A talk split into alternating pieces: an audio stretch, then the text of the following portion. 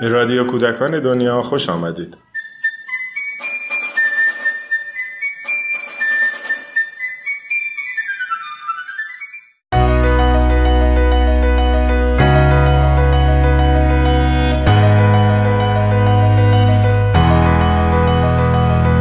سلام انجمن حمایت از حقوق کودکان 25 ساله که بیوقفه برای ترویج حقوق کودک تلاش می‌کنن از دل این سازمان غیر دولتی پویا و فعال گروه های دیگه ای هم بیرون اومدن و برای کودکان تلاش می‌کنن. در این قسمت با خانم مینو عربی از افراد مؤثر انجمن حمایت از حقوق کودکان گفتگو کردیم.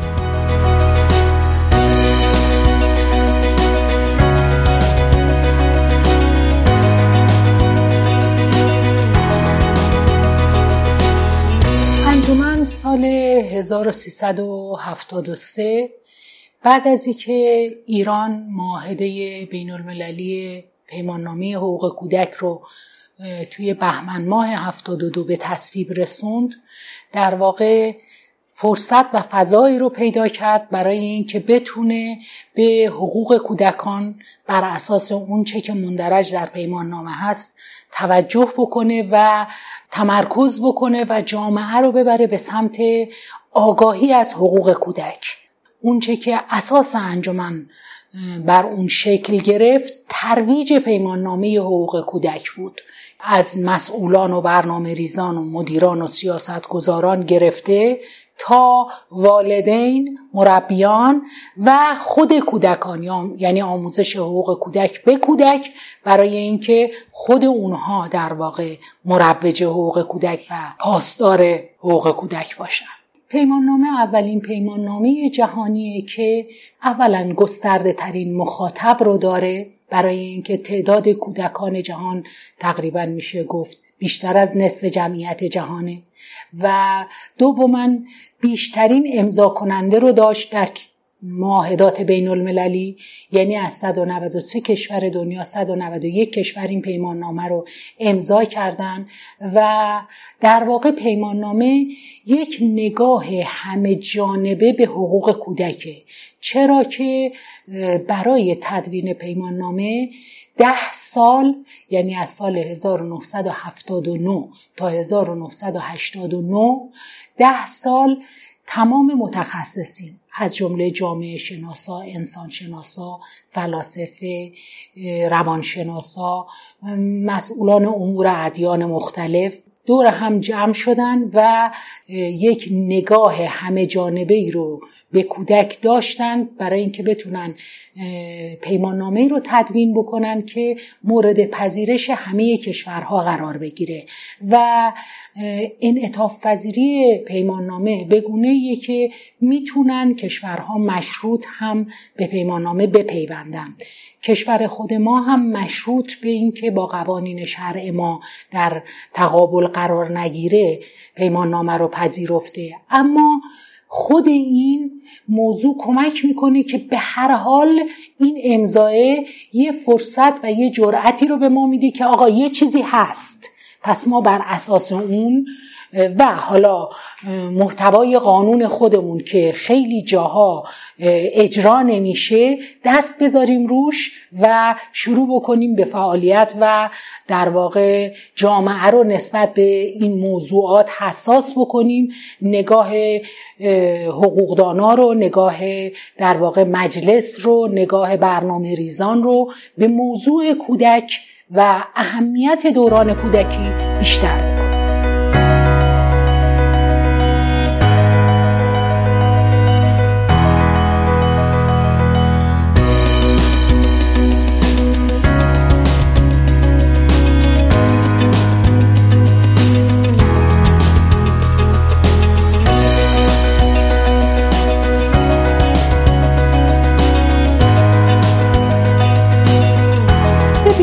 آدم هایی که دقدقه کودک داشتند در اول دور هم جمع شدن.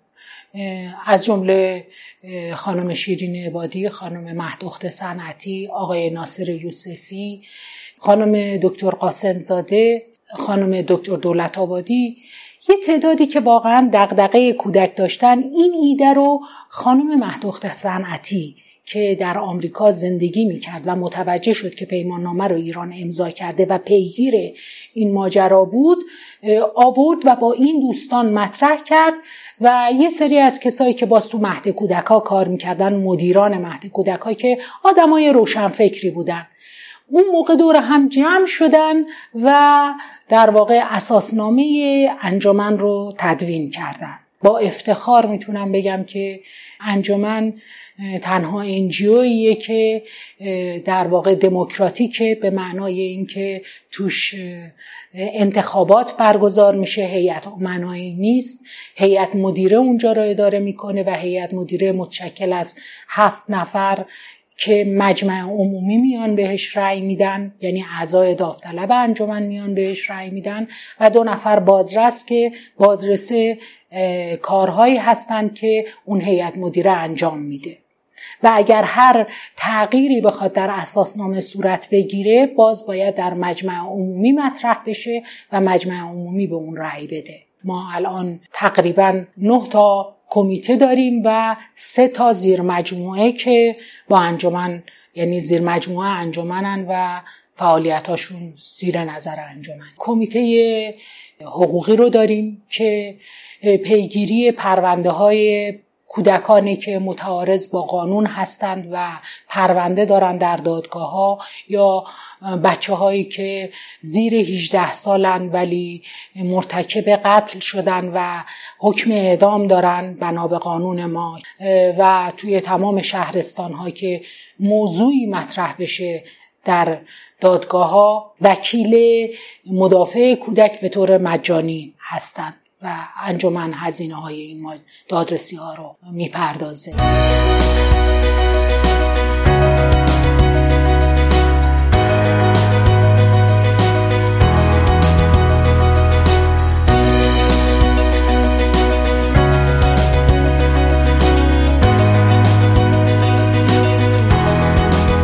توی کمیته آموزش مشغول آموزش حقوق کودک هستیم یکی از در واقع مهمترین اتفاقهایی که برای کسایی که میان توی انجمن عضو میشن اینه که حتما باید یک کارگاه سه روزه پیمان نامه حقوق کودک رو آشنایی با پیمان نامه حقوق کودک و آشنایی با کار داوطلبانه رو بگذرونن و بعد وارد انجمن بشن. و خب خود این برای ما خیلی خوبه. اونایی که میان و فعال میشن که خب بسیار عالی ما یه زبان مشترک پیدا می‌کنیم. و اونهایی که نمیان درگیرن گرفتارن و فعال نمیشن حداقل یک نگاه جدیدی رو به کودک و حقوق کودک پیدا می‌کنن. باز توی گروه آموزش در دو سال اخیر من چون خودم مسئول کمیته آموزش بودم با مراجعه به مدارس و صحبت با مدیران مدارس به این نتیجه رسیدم که به خصوص تو مناطق پر آسیبتر بچه ها به دلیل ندونستن مهارت های زندگی و نداشتن این مهارت ها در معرض آسیب های جدی هستند. مدیر مدرسه توی یکی از مناطق منطقه چهار که خیلی پرآسیب بود. از من خواست که برم حقوق شهروندی رو به بچه ها حقوق دانش, آموزی دانش آموزان رو آموزش بدم. وقتی راجع به وضعیت بچه ها صحبت کرد من به مدیر گفتم که من پیشنهادم اینه که اینها مهارت های زندگی رو یاد بگیرن. و بر همین اساس آمدم از بین داوطلبینی که در واقع تخصص داشتن در رشته روانشناسی و مشاوره دعوت کردم کارگاه های مهارت های زندگی رو برگزار کردیم. سه دور کارگاه برگزار کردیم و دوستانی که آمدن داوطلبینی بودند که رفتن توی مدارس برای بچه ها توی منطقه چهار و توی منطقه 20 فکر می‌کنم که تهران سره ما برای بچه ها کارگاه های مهارت های زندگی رو برگزار کردیم و سال گذشته موفق شدیم در واقع آموزش پرورش رو توجیه بکنیم به ضرورت این آموزش ها و رفتیم توی منطقه 11 موفق شدیم 400 تا مدیر معاون معلم از منطقه 11 رو آموزش مهارت های زندگی بدیم. یه پرسشنامه پیشاگاهی و پساگاهی رو پر کردیم و یه تحقیق آماری کردیم روی کاری که انجام دادیم.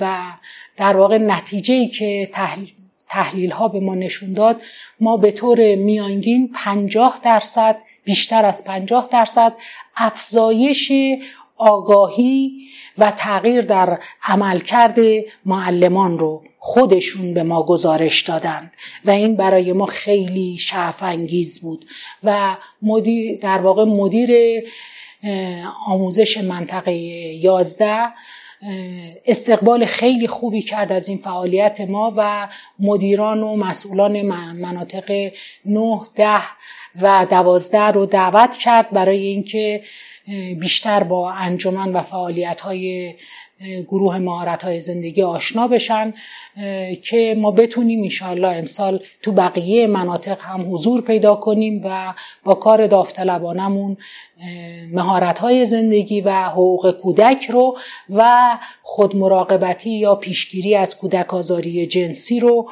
به معلما و اگر اجازه بدن به بچه ها و والدینشون آموزش بدیم و الان داریم توی گروه آموزش تدارک این برنامه رو می‌بینیم که خودمون رو آماده کنیم به آموزش فرزند پروری برای اولیا برای والدین و چون بحران هایی که الان برای نوجوانا هست خیلی زیاده و شکاف بین نسلی خیلی عمیق شده و خانواده ها خیلی چالش دارن با بچه های نوجوان خودشون. داریم خودمون رو آماده می‌کنیم برای اینکه در واقع بریم و در رابطه با ارتباط بین دو نسل هم برای والدین کارگاه های آموزشی برگزار کنیم.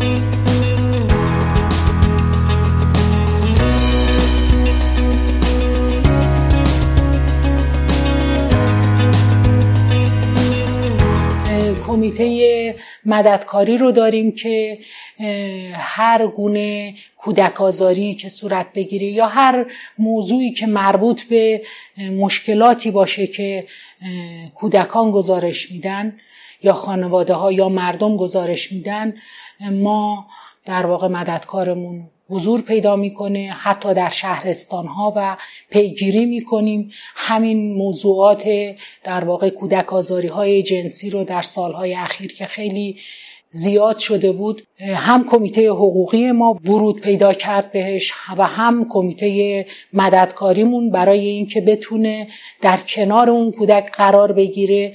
با مشاوره هایی که به کودک میده برای برگردوندن سلامت روان به کودک و در واقع کمک به خانواده برای اینکه بتونه مدعی حق خودش بشه. در واقع ما با این تلاش هامون سعی کردیم که نگاه جامعه رو نسبت به این موضوع حساس بکنیم. به گونه ای که این فشارها توی جامعه انقدر بالا گرفت که کودک آزاری تبدیل به یک قانون شد و دیگه اولیا مالک بلا منازه بچه ها نیستند و همسایه هم می‌تونه هر کسی که شاهد یک کودک آزاری باشه می‌تونه گزارش بده و جز مدعی العموم باشه و شکایت بکنه و پیشگیری بشه از کودک آزاری. و بر اساس همین خط 123 در واقع توی بهزیستی شکل گرفت که فوریت های اجتماعیه و وظیفهشون امدادگریه در این زمین هاست. کمیته داوطلبان رو داریم که وظیفش جذب داوطلبانه و آموزش کار داوطلبانه و توضیح این داوطلبان رو بین در واقع همه کمیته هایی که فعال هستند بر اساس تخصص و علایقی که این دوستان میان تو انجمن عضو میشن. کمیته صدای یارا رو داریم که صدای یارا اولین هلپلاین یا خط تلفنی که در ایران ایجاد شده برای مشاوره به کودک و روانشناسای ما از ساعت 9 صبح تا 5 بعد از ظهر به طور رایگان پشت خطوط تلفنی میشینن و به سوالات یا مسائل روانشناسانه کودکان یا والدین که مربوط به مسائل کودکانه پاسخ میدن و در واقع اینجا جاییه که بسیار سیف و امنه برای اینکه اطلاعات اطلاعاتی از کودک از نام و نشان و خانواده گرفته نمیشه. فقط یه کد به این کسانی که تلفن می‌زنن داده میشه که اونها می‌تونن تلفن های پیگیرانه هم داشته باشن و باز هم کمک بگیرن بر اساس همون کدی که در واقع بهشون داده میشه.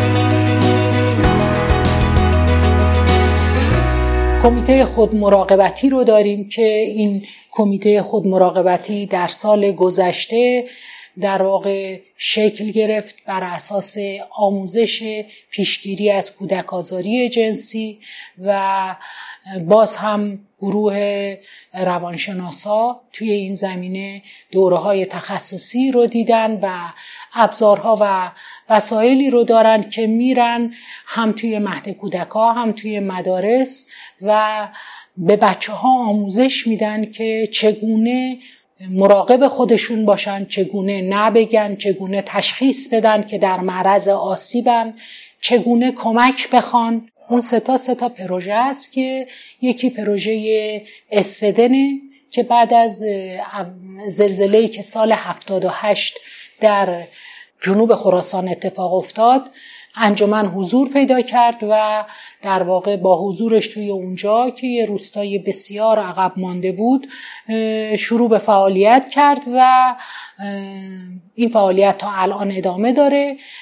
فعالیت انجمن توی اونجا منجر به ایجاد یک فرهنگ سرا شد که اون فرهنگ سرا الان بچه هایی که خودشون اون موقع جز بچه های زلزله زده بودن گردانندگان فرهنگ سرا شدن و الان دیگه اسفدن از یک روستای کوچک تبدیل به شهر شده و مسئولین اونجا خیلی خوب با ما همکاری می‌کنن. اون فرهنگ سرا تبدیل شده به یک جای اشاعه فرهنگ برای اون منطقه. واقعا می‌تونم بگم که یک نقطه عطف در اون منطقه. دو تا پروژه دیگه که یکی خانه کودک شوشه و یکی خانه کودک ناصر خسرو شوش توی منطقه هرندیه که 15 سال حتی بیشتر. داره توی منطقه هرندی فعالیت می‌کنه. محل ورود افاقنه است. یعنی هر کی از افغانستان میاد به ایران ورود می‌کنه به اون منطقه. و طبیعتا اون بچه هایی که میان اینجا کارت ندارن امکان ورود به مدرسه رو ندارن نداشتند. تا سال قبل و طی همه این سالها ما با آموزش های غیر رسمی سواد خوندن و نوشتن رو به این بچه ها آموزش می‌دادیم و اینها رو آماده می کردیم برای اینکه بتونن برن توی آموزش و پرورش و امتحان رسمی آموزش و پرورش رو بدن و وارد آموزش و پرورش رسمی بشن. و انقدر روی این موضوع کار کردیم و بولد کردیم که این حق کودکی که از آموزش برخوردار باشه مال هر جای دنیا که هست. و نباید این بچه ها بی سواد باقی بمونن که خوشبختانه به هر حال این پیگیری های ما به نتیجه رسید و الان مدارس البته با ضرب و زور و با باز هم فشارهای ما که بریم با مدیران چانه زنی کنیم حتی بپذیریم که شهریه این بچه ها رو ما میدیم که ثبت نام بکنن از این بچه ها که بتونن وارد سیستم آموزش رسمی بشن. در عین حال اونجا فعالیت های فرهنگی بسیار خوبی برای بچه ها صورت می‌گیره. خانه کودک ناصر خسرو که شاید 20 سالگیش رو ما پارسال فکر کنم جشن گرفتیم اون به طور اخص روی بچه های کار کار می‌کنه. یعنی مسئولان خانه رفتن با سابکارا کارفرما صحبت کردن اونا رو قانع کردن به اینکه این بچه ها باید آموزش ببینن و از اونا خواستن که با انجمن همکاری بکنن. بچه ها از ساعت هفت صبح تا نه صبح میان مدرسه آموزش های خواندن و نوشتن رو یاد می‌گیرن و بعد میرن سر کار. و برای خانواده های اون منطقه هم کارگاه های مختلف آموزشی برگزار میشه و باز مربیا میرن توی مدارس منطقه و کارگاه های مهارت های زندگی رو برای خانواده ها برگزار می‌کنن.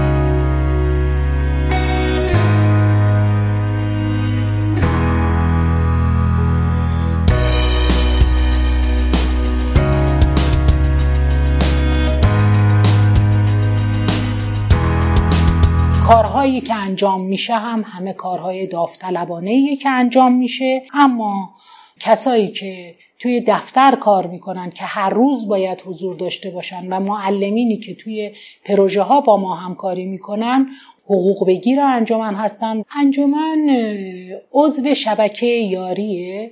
و در واقع خیلی خیلی تلاش کرد توی حداقل دو سال اخیر که بتونه شبکه یاری رو تبدیل به یک شبکه فعال بکنه در زمینه در واقع تحقق حقوق کودک منتها تفاوت آرا و تفاوت نگرش ها خیلی منجر به اتفاق نظر نشد.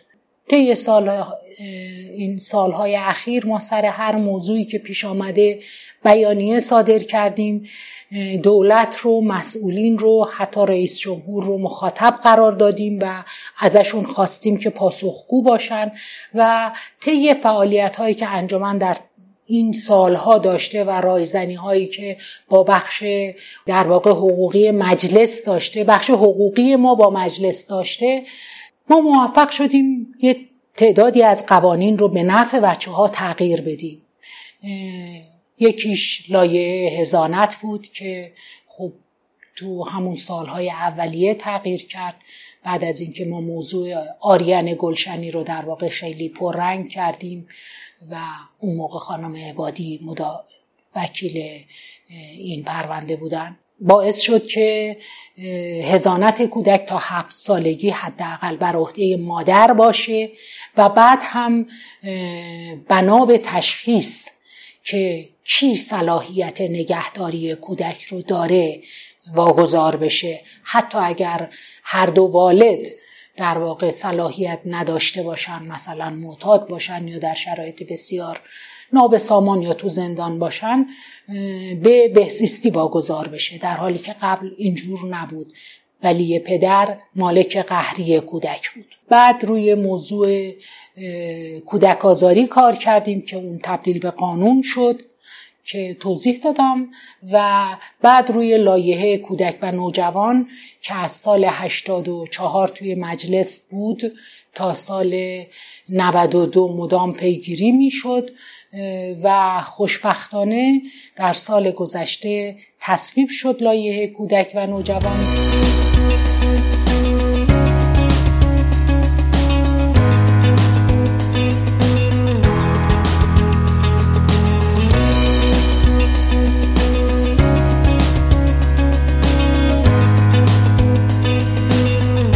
اما همچنان موزل ما نبودن تعریف واحد از کودکیه. چون اولین ماده پیمان نامه کودکی رو تعریف می‌کنه و میگه که کودک کسیه که زیر 18 سال باشه.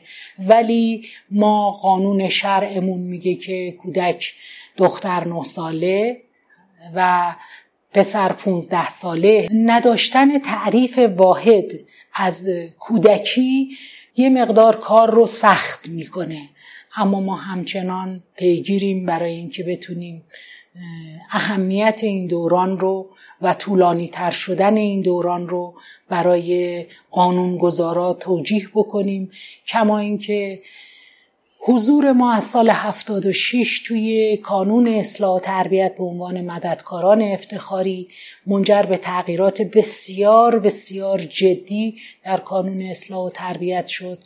کانون قبلا اون موقع مثل یک زندان بود فقط.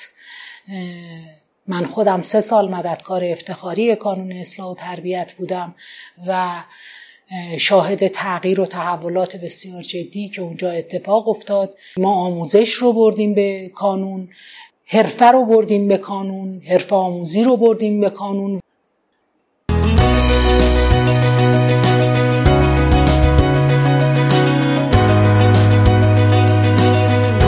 باورم بر اینه که انجیو ها یا سازمان های مدنی محلی هستند که ما می‌تونیم توش رشد بکنیم کار مشارکتی انجام بدیم انعطاف پذیری رو یاد بگیریم باور کنیم که می‌تونیم یه کارایی رو انجام بدیم باور کنیم که می‌تونیم به داد جامعهمون برسیم. آرزو می‌کنم که به جایی برسیم که باور کنیم که دست های همدیگر رو اگر بگیریم آگاهیمون رو اگر بالا ببریم جامعه برسه به جایی که شایسته زیستن باشه.